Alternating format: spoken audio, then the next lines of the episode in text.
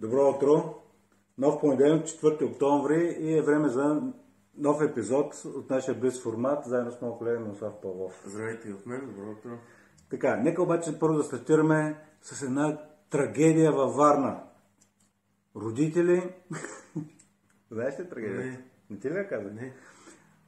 А, родители във Варна са изхвърлили на улицата детето си, без да им мигне окото. И то точно на четиридесет и осмия му рожден ден.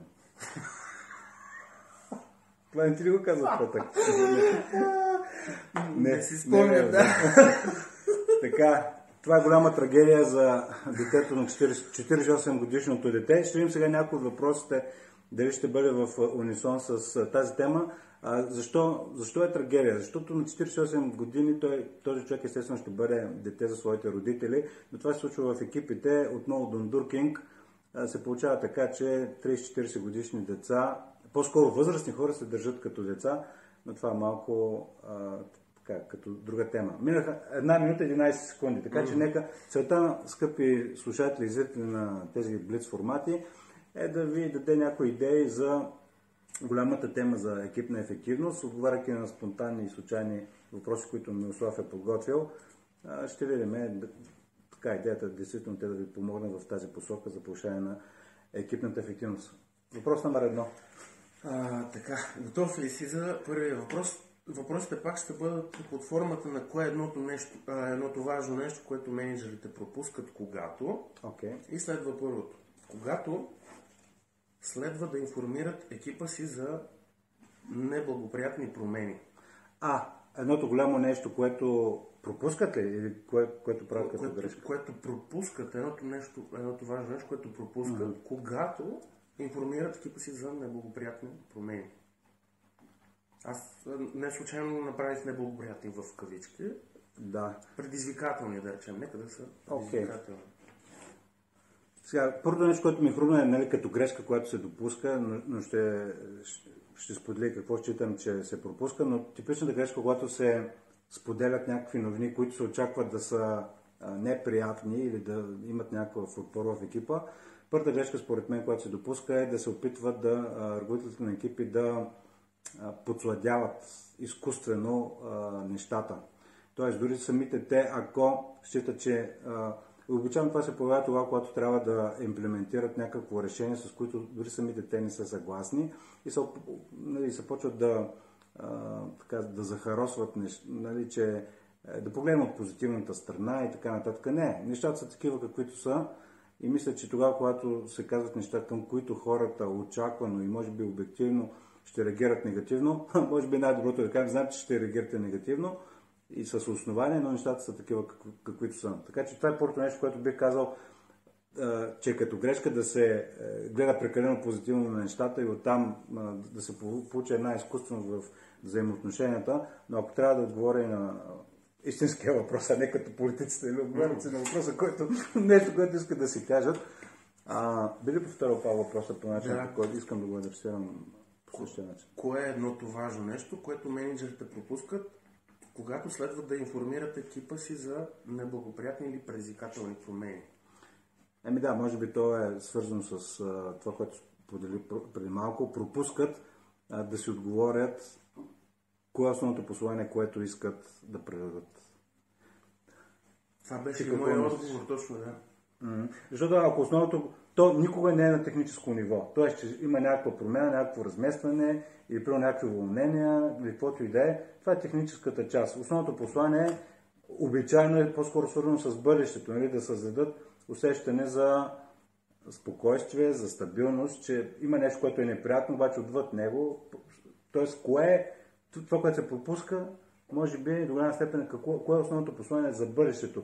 Mm-hmm. А ако влезе в обяснителен режим, ама това, ама онова, и общо взето нещата се размиват. Mm, да. Ти като каза, че имат риск да се захароса информацията, просто за да по-лесно да бъде приета, има риск обаче обратното да бъде, ако самия менеджер не е преработил и не носи самия той посланието, да е наясно с бъдещето, както ти каза. Въпросът е да не се, пък да не влезем прекалено с отрицателна енергия в да. диалога и комуникирането на промяната. Сещам се, може би от преди една година, година и половина имахме подобен казус, където в една компания се разделяше на две и именно тогава а, чухме, нали, като обратна връзка това, което менеджерите искаха да, да подобрете, хората да са наясно с ролите и новите очаквания към тях и те казват, нали, предстои някаква промяна, обаче на едно и също послание хората реагират по различен начин. Тоест, те виждат промяната, едни виждат промяната през очите на страха, през очите на това, че някой му става две години до пенсия и нали, е несигурно какво ще им се случи. Други обаче виждат промяната през очите на новите възможности, лично за тях, т.е. обръзнало ме, чувствали се недооценени на настоящото си място, а и сега има някаква промяна, където може би може да изпъкне е, техния профил. И така, добре. Еми, ако трябва да резюмираме, как би резюмирал отговора?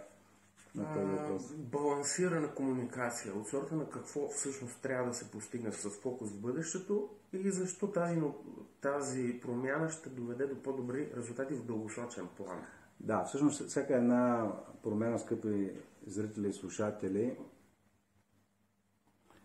ако я поставите на времевата линия и увеличите хоризонта, те се прави за подобряване. Никой, никой да, не прави някаква да, промяна да. в организацията, за да целенасочено да влоши нещата. Въпросът е да се даде наистина ясната перспектива в дългосрочен план и да всеки от екипа да знае защо тази промяна е нужна към този момент. Mm-hmm. Така, и тук нека и за това да затворя, да припомня, че не се опитвайте да се харесате на, на всички хора в екипа си, защото това е сигурна рецепта за провал, а, но по-скоро тогава, когато балансирате грижата към хората и в същото време яснотата и твърдостта към фактите, нещата са такива каквито са, а, ще бъдете разбрани от някои.